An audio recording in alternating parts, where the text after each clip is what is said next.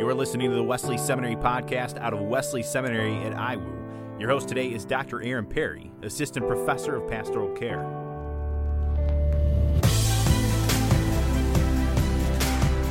If you had to think about and name the ways that your church is forming the faith of teenagers, could you do it? Is it structured, unstructured, intentional, happenstance? Does it happen in segregated groups, teens separate from adults, or does it happen in more integrated ways? Some of these questions listeners will know really well because they have uh, thought carefully and strategically, or they've inherited a careful and strategic system of faith formation. Other listeners may not have any background in it at all. Maybe they've just inherited and they've just attended this church and inherited a ministry that faith formation was kind of happening. Uh, we hope but not sure how it was happening or what the background was or what the foundation was or or what we were hoping students would emerge with uh, after we had formed faith in them. Or maybe for you it's somewhere in between. You've got some things that are happening intentionally and other stuff that you hope is just kind of getting picked up by osmosis. Wherever you find yourself on that range today i think you're going to enjoy the research and the uh, voice of our guest uh, dr katherine douglass uh, Dr. Douglass is the Assistant Professor of Educational Ministry and Practical Theology at Seattle Pacific University.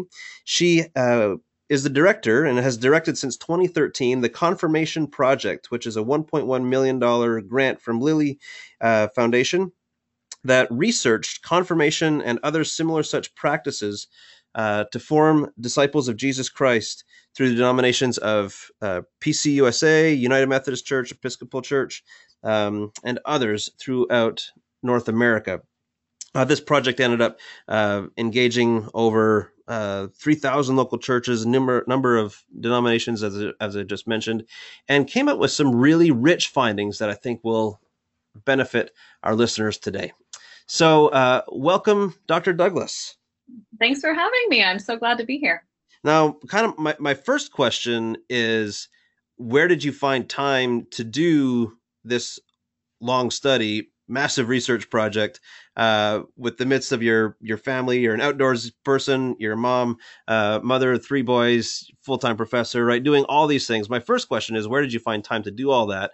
Uh, but I'll skip it, and I put it in just because people who are investing in the lives of teens are also in a similar spot, right? They've, they've got professional responsibilities, they've got family responsibilities, they've got lives of their own. Uh, so I, I include that so that listeners are, are getting a sense of okay here's somebody that is going to know some of the station of life that i'm in as well so so the expertise that you're sharing is not something that's kind of disconnected from them but something that you're living out as well yeah um, it's a, a definitely a topic that's close to my heart i have three kids who are six just six and a half just turned five and two i worked as a youth minister so this uh, is a an area of life that I've spent time working as a minister. And actually, the, the reason I had time to do this was because that being a full time researcher was my full time job for the first um, two and a half years of this project. So um, that I really carved out space. I, I, professionally was designating all of my space toward this project and all of my attention.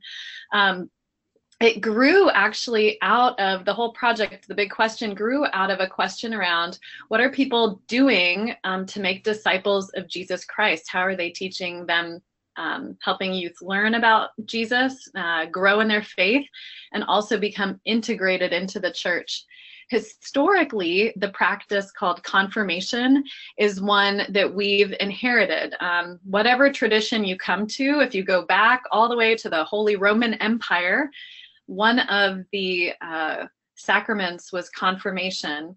And when the Reformation happened, um, and Martin Luther, who's often, it's funny, Lutherans are the ones who are kind of most famous for doing confirmation these days.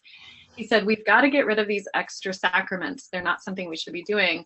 And like every good, good Christian leader, he had some friends One of them was named Theodore Beza, and he said, You know what? We should maybe keep confirmation just because it's a really great chance to teach people about their faith so they can articulate what it is that they believe. And so many Protestant congregations and traditions have kept that, although it's morphed over the years. And so the big question at the beginning of this project was so there are all these people doing confirmation, but they're doing really different things. So mm. let's look at what they're doing when they call it confirmation. As we began to look at those churches and congregations and denominational practices, we found that there were also people doing things that were basically the same thing, but they were calling it something different. So throughout the project, we talk about confirmation and equivalent practices. To me, the most exciting thing about the project was seeing how when we learned about what we learned about from each other that we were completely blind to because we uh, each one of us assumed that everybody else did it the way we did it. I'm ordained in the Presbyterian Church. And in our tradition, we tend confirmation tends to be a series of Sundays. It sometimes is replacing Sunday school. It might have a retreat at the beginning or the end. Um, it involves learning about the denominational structure, about how we govern ourselves, what makes Presbyterians unique. It has some theology in it, and often culminates in a written statement of faith. And then that's presented to a group of leaders in our local church called the Session, and they kind of rubber stamp everyone even if somebody's really heretical, we just really want to affirm that they're taking a step closer to God. So we're we're affirming heretics all over the place. Just kidding. I don't know. There's exceptions out there too um, of of different churches and how they do it. But then after that, we'll have a formal ceremony within um, a worship service where the rite of passage um, happens, where youth confirm what they believe, and also the church confirms you're a follower of God. You've been baptized here. They're kind of confirming their baptismal promises. When we compared that denomination's practices to, for example, the Episcopalians, um, the first shock was kind of like, wow, you're doing this with adults? You have two different tracks? Which makes complete sense so many people who become Christians not just during their teenage years, but during their adulthood. One of the things that um, we also that happened during the project i live in seattle and one of our local churches called me and he said you know my church has a roots in the baptist tradition we don't baptize babies but I've been wondering what we should do um, to encourage the faith of teenagers when they're at this really crucial time in their life, something where they're hungering for learning more about God, learning how to read the Bible. Um, and so, you know, tell me about what some different churches are doing and congregations are doing. Um, that's a really intentional time of intensification um, of faith um, and integrating theological practices and beliefs into a person's life. So that's kind of a, I don't know, a, a wily introduction as to where where our questions arose from for this project. So you're seeing these different uh, practices and habits, and yet some overlap from these different denominations. Uh, you've done us a favor by putting these findings out in the book called "Cultivating Teen Faith." Insights from the Confirmation Project. It's edited by you and Dr. Uh, Richard Osmer from Princeton Theological Seminary. It's published by Eerdmans. Encourage uh, listeners, if they want to go deeper in this, that they can check out that resource, Cultivating Teen Faith, published by uh, Eerdmans. And one of the things that you found out that I thought was maybe a little counterintuitive, uh, you know, just off the top of people's initial reaction, one of the things you found out is that students were really interested in theological topics and, and deep theological topics topics like trinitarian theology. What does it mean that god is is a triune being three persons in one? Uh, they were interested in talking about the bible. They're interested in learning about prayer specifically the lord's prayer. Um, what could churches do with this realization that teens are interested in talking about theology That's um to me it was surprising as well. And it was actually one of those joyful surprises where I thought, "Oh, yes, good." Mm. You know, um when youth come or teenagers are coming to confirmation or an equivalent type of ministry that's supposed to deepen their faith, they're coming for that reason. They want their faith to be deepened. They want to talk about these topics and they want to do it in a way that is um, you know a rigorous study. They're not interested in just uh, you know like i don't know some superficial um, you know lecture or somebody lecturing to them but they want to be the ones who really wrestle with these things these topics. And so what we looked at different congregations and we tried to understand you know how are they teaching? What does teaching look like and um, one of our findings was that people are shifting away to, from um, somebody standing at the front and just giving a lecture um, most of us, uh, uh, you know, would prefer more active learning environments. And so one great example in Colorado, there's a congregation where they said, you know, we're going to take um, uh, the parents actually, when you sign up for confirmation, it's like a really big deal and a really serious thing. And they say, not only do you sign up, but your parent, one parent has to sign up with you, or a or a guardian or a spiritual parent. And so they come together and then they're divided into little groups and you're not always with your parent often you're not and i think the, the leader there probably creates the groups based on um, her, their own personal knowledge of these uh, the family dynamics going on. And then they'll learn about different topics together and then those smaller groups will teach the other groups. Uh, and it gives um, young people a chance to see their parents in their own in a different light as a fellow learner. Um, but it also gives them a chance to learn really rigorously together. Um, because in America we have the separation of church and state, students are studying really deeply big uh, different issues, politics, you know, um, different histories of the world. Uh, and this is a chance for the church to say, we also rigorously study what we believe. Um, and so I think that's a really huge opportunity. Another thing um, that we saw related to kind of that example that I gave was that parents um, at this point in their life is a time at, at this point in the life cycle is a time when young people are starting to differentiate from their parents. And there are ways that congregations can support that. And often we think of confirmation as this moment when parents can say we've taught you what we're able to teach you. We want you to own this faith on your own. We want you to make it um, you know being a christian part of your own identity. Um, but it's also potentially a moment for parents to kind of get involved and have an excuse to come together. And for the parents involved in that congregation, they said, we actually love that we have this time with our kid. We're talking about deeply meaningful things. And it's similar to like sexual education. Parents said, you know, I I feel a little awkward about what I know and what I don't know about this. And my kids have really big questions. I don't know how to answer all their questions, but this gave me um, the theological training and understanding and an opportunity to learn again that maybe I missed out on as a kid, or maybe it was just something I had forgotten. And so it served as a good refresher. Yeah, I was thinking that maybe one of the unintended consequences of this realization that teens really are interested in theology and deep questions and learning more is that some people might be like, uh, it's going to expose the fact that I don't know as much as maybe they think I do, or I don't know as much as I want to know. Um, and so I'm thinking about this intimidation factor kind of kind of going up, right? If people know that teens are really interested and they're really uh, listening, that maybe they become more intimidated than they just would be, you know, which they already might be intimidated by teaching teenagers, right? Um, but I hear you say that interest creates a real opportunity for them to to go deeper relationally with their teachers to to give their teachers um, a, a, reason to explore and expand and extend and deepen their own uh, their own faith and, and knowledge of their faith as well. There's really some hidden opportunities in that. I, I think you're absolutely right. And um, one of the challenges I think for all of us who teach young people is they um, will raise questions that we don't have answers to. So there is, um, I teach college freshmen and they are really good at this.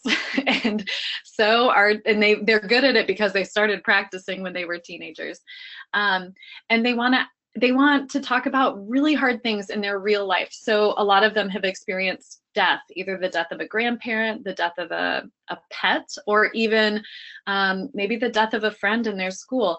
And so asking, like, where does death and where do bad things fit into my understanding of what it means to be a Christian or who I believe God to be and God's um, interaction with the world?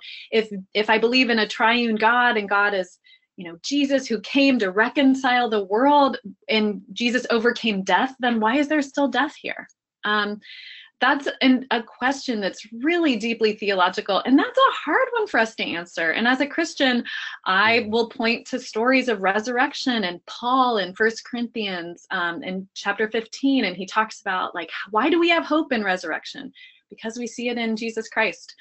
Um, but we also have stories in scripture and sections like uh, the book of Job, where Job is delving with some of the most horrendous atrocities that a person could ever experience. And his, his friends are saying to him, curse God and die. Like, why not just say goodbye to all of it you know don't don't keep believing in god in this world that's so cruel and painful um, and those same questions that we see in scripture the experiences of Job. Those are the experiences our kids are having, and they want to talk about them with people that they trust. And the beautiful thing about confirmation and ministry with young people is that um, we have the opportunity within this space to talk about those things that are really hard. And sometimes that even means exposing our own anxiety or our own lack of answers.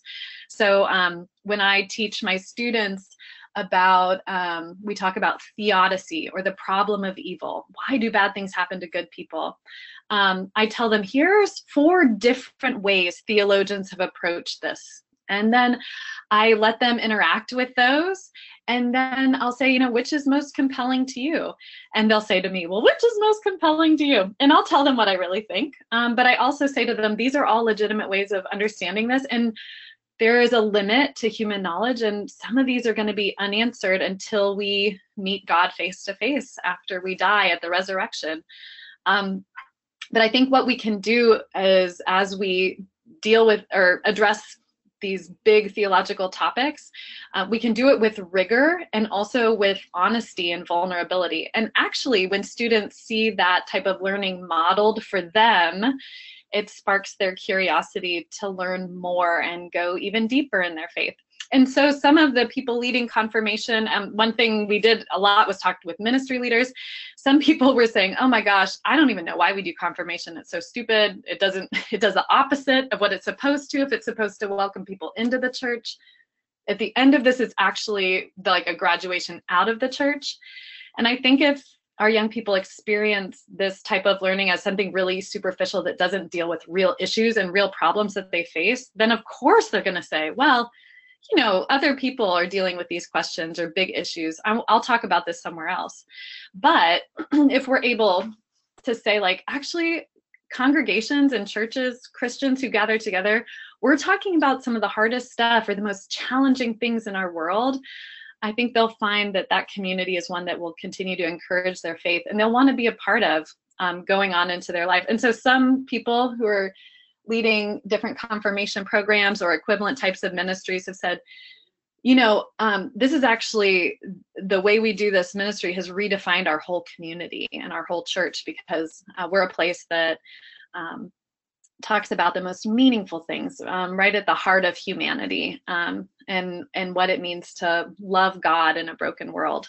Not that this is a surprise to you for sure. Uh, not a surprise to me definitely not a surprise to our listeners who are involved in youth ministry but i think it needs to be said uh, that takes some guts to ask those questions that teens have and it takes some guts to be to put yourself on the spot where you can be asked those questions right to entertain them and, and not just to be uh, dismissing them. My, my wife and i have this phrase um, you know if our if our children are are misbehaving in a time uh, where they've been on the road and they've been in the car for four hours and we it's eight o'clock and we haven't eaten supper whatever else and they they start to be a bit grumpy, right? We say they're doing exactly what we would expect them to do. They're doing exactly what we would expect them to do. And and one of the things I'm hearing from you is that these hard questions are exactly what we should expect thoughtful and engaged and interested teens to be asking. We should expect them to ask hard questions. It's not a sign of them of them wanting to go away from the faith or, or to to expose their their teachers or their leaders it's exactly what we would expect of people who want to find out. And I'm, I'm taking it as a sign that, man, when people when people will ask you hard questions, it's not it it can feel threatening, but how important it is for us not to take it as threatening, but to take it as a sign of trust. That this person is entrusting something that is difficult and that they wrestle with and they want to know how do I wrestle with it? They're entrusting that question to me. I, I think you're absolutely right. I think that um, it's a it's that is the gift of getting to do ministry is that they that there are these magical conversations where the spirit is there and you just know god's working and churning things up for somebody. Um, a lot of times it's connected with their own experiences their own um, you know feelings of pain or rejection. A lot of times it means going to some dark places um, with young people. And one thing i um, often think about when i and and talk about in my classes with college students is I'll tell them, you know, you've had a lot, you've dealt with a lot. Like I don't know you yet, but I know that some of you have walked some really challenging roads, and that um, that that didn't start when you got here. That you've had life experiences that are really hard.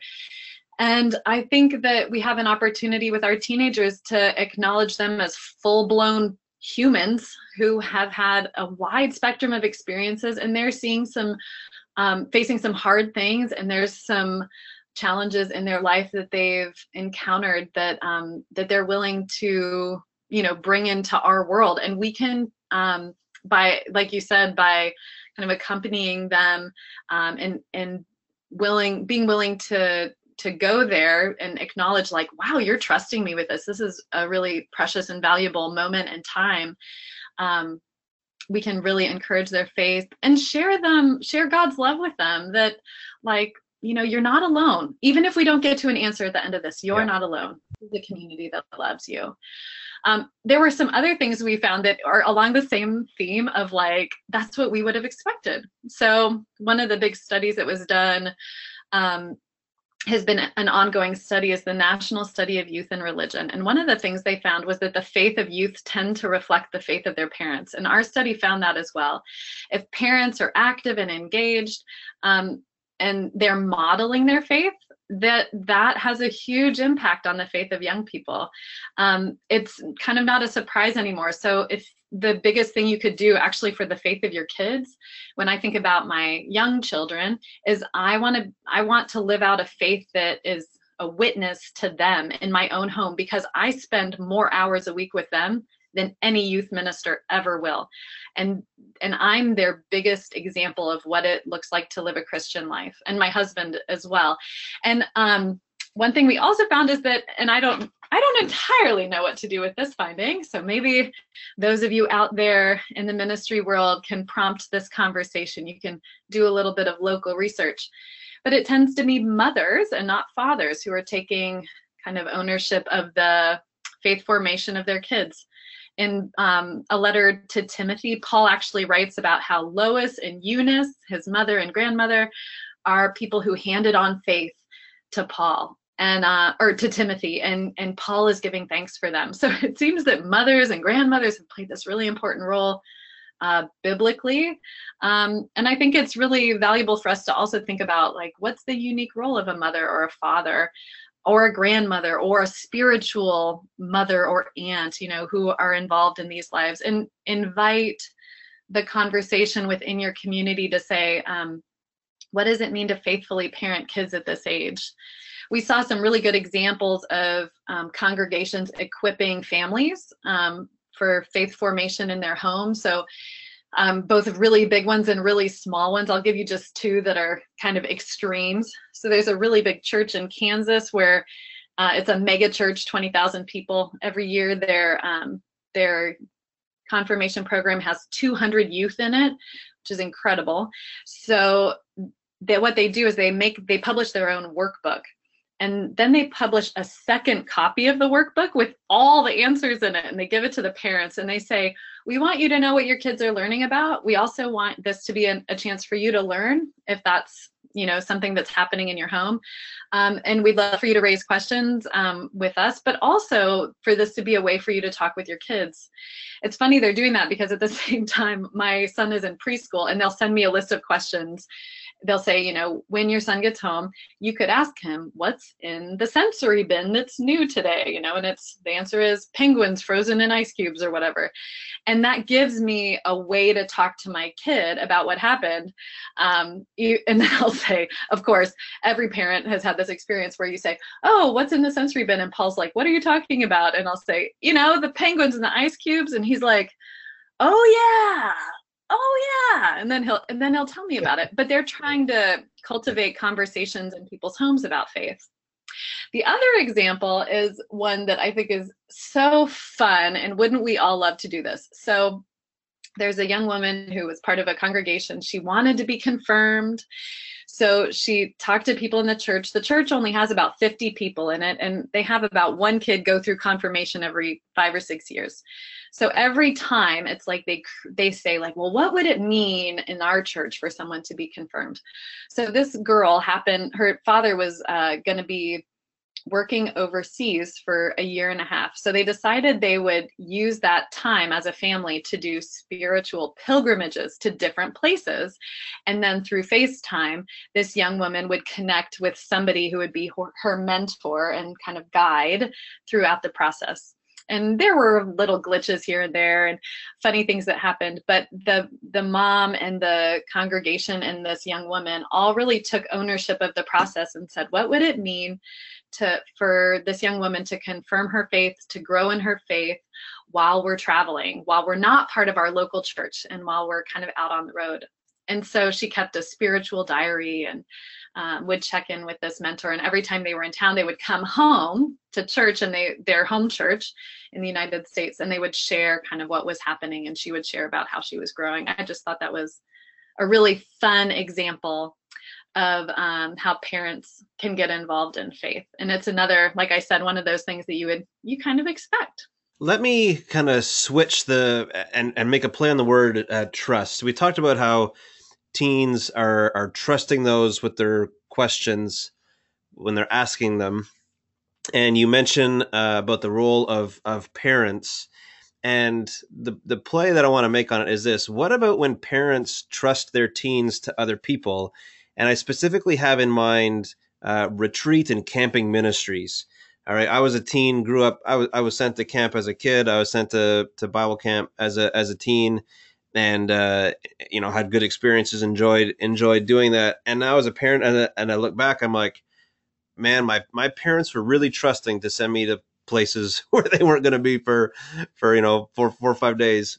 And and you know just kind of out of their supervision and that right? The parents trusting their teens uh, to send them on these retreats to send them to camp. What what did you find uh, as it pertained to the faith formation of teens with these retreat and camping experiences well, we had um, we we did these different measures of of kind of religiosity or how how how um, how much do kids experience a sense of Christian faith, uh, uh, belief, behaving, and belonging were the categories we used. And the the experience that had the most impact on those was actually whether or not they had attended a camp. Now, a camp is longer than a retreat. Retreats have a positive effect on the faith of young people.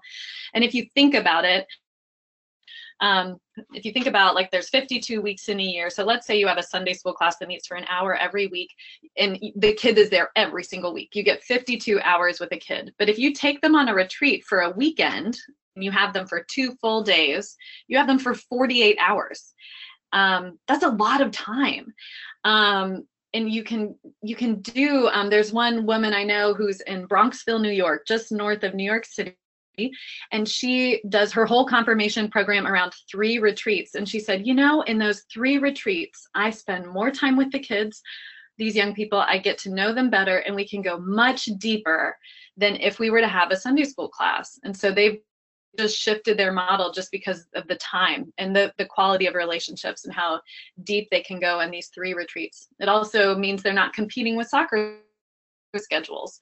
Um, and and uh, anyway, so that's one thing just logistically that we saw that was, I thought, oh yeah, like this makes so much sense. Um, we should all do, we should all shift to retreats, a retreat model. But the other thing we found um, that we learned from our Lutheran, mostly the Lutheran, our Lutheran brothers and sisters, is that they, um, for them, confirmation lasts the longest. They can't get enough of a good thing. So a lot of young people will sign up for confirmation and be a part of it. Um, it's a full year or often two. Two is kind of the typical amount of time and sometimes even longer. And that means part of their time together happens during the summer. A lot of young people will go to um, a summer camp for a week that will be focused on um, confirmation type learning, or it will be part of their confirmation program that they attend a camp for a week. And that seemed to have um, the one of the biggest impacts on their faith. And I think anyone who's been to camp would actually agree. Um, Jacob Sorenson was our researcher who did this, and he he's doing a lot of research and continuing to do research on why is it that camp has such a profound effect. In the Presbyterian denomination, they did a study of pastors, and almost all pastors had had some type of really profound experience at camp um, and that made them aware of their call to ministry. I'm not exceptional on this. I grew up going to Montreat, North Carolina, uh, to the College of Montreat, where they have this huge Presbyterian summer camp. Um, basically, it gives young people an opportunity to try to live into this alternative way of being as a Christian um, in, a, in a community of people who are trying to do the same thing also one thing jacob sorenson pointed out was you know if something goes wrong or somebody you know brokenness happens and forgiveness is needed you can't go home from camp. You can't be like well i'm going to just avoid them in the cafeteria tomorrow. Um, you're all stuck there at camp together. And so they get to actually experience forgiveness and reconciliation.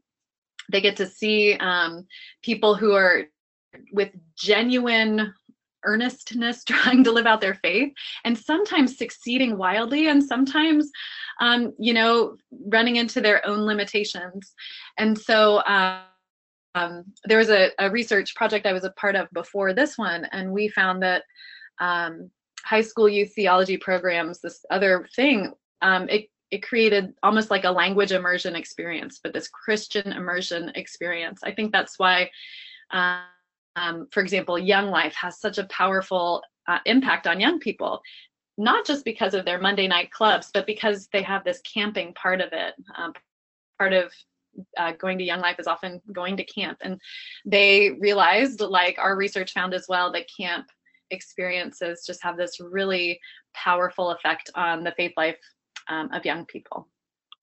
Joining us today has been Dr. Katherine Douglass. Dr. Douglass is uh, one of the co-editors of Cultivating Teen Faith, put out by Eerdmans, uh, sharing some insights from the Confirmation Project, which was a research project that she's been running since 2013 uh, through uh, Lilly Lilly Foundation on uh, the faith formation of teens. I uh, want to finish up with with one more question for you, Dr. Douglass.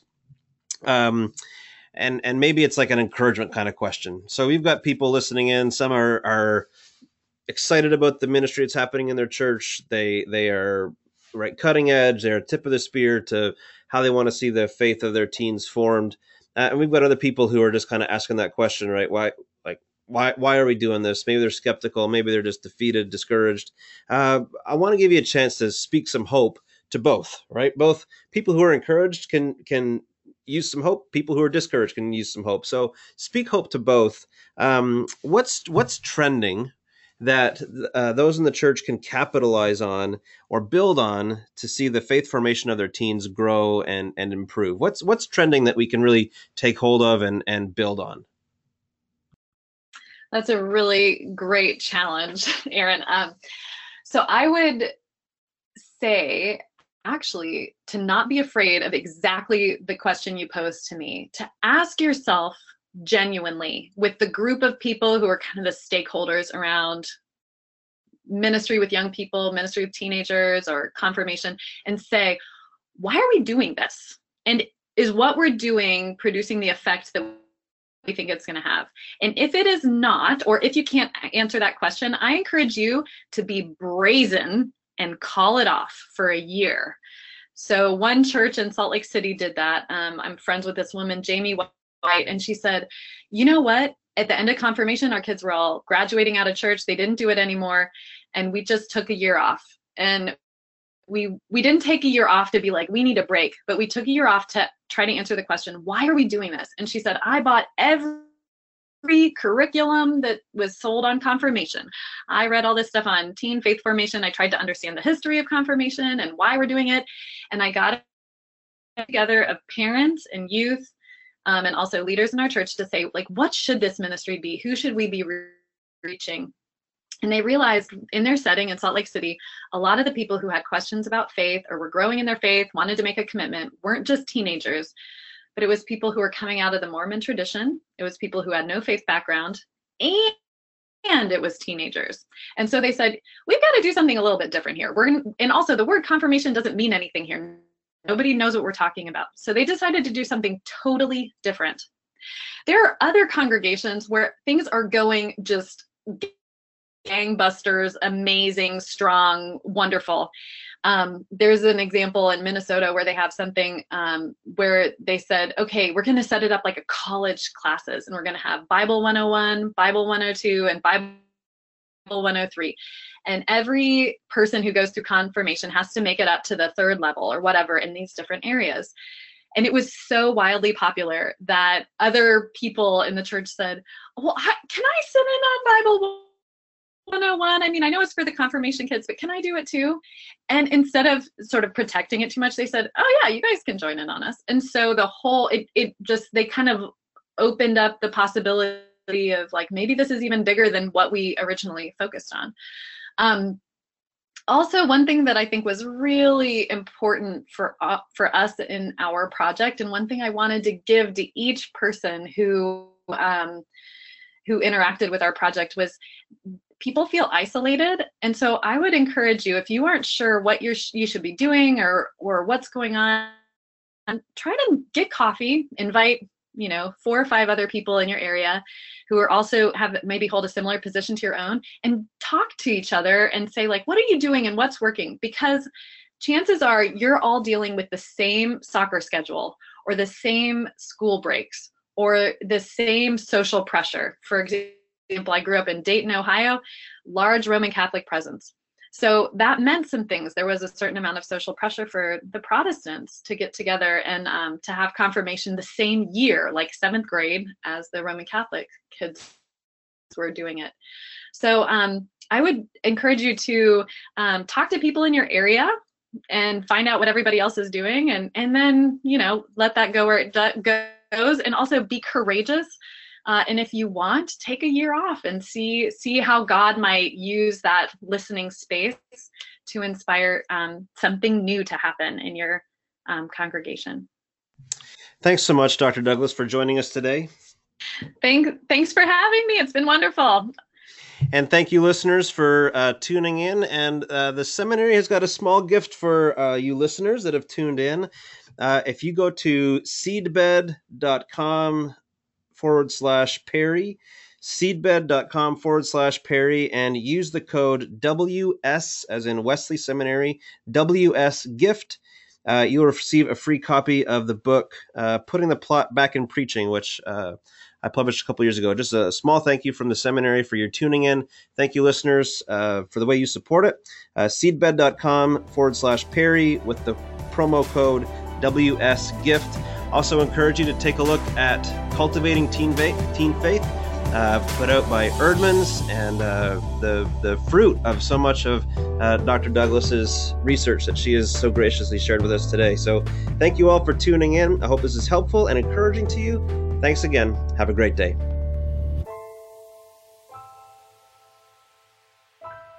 Find us on Facebook, Instagram, and Twitter under the name Wesley Seminary.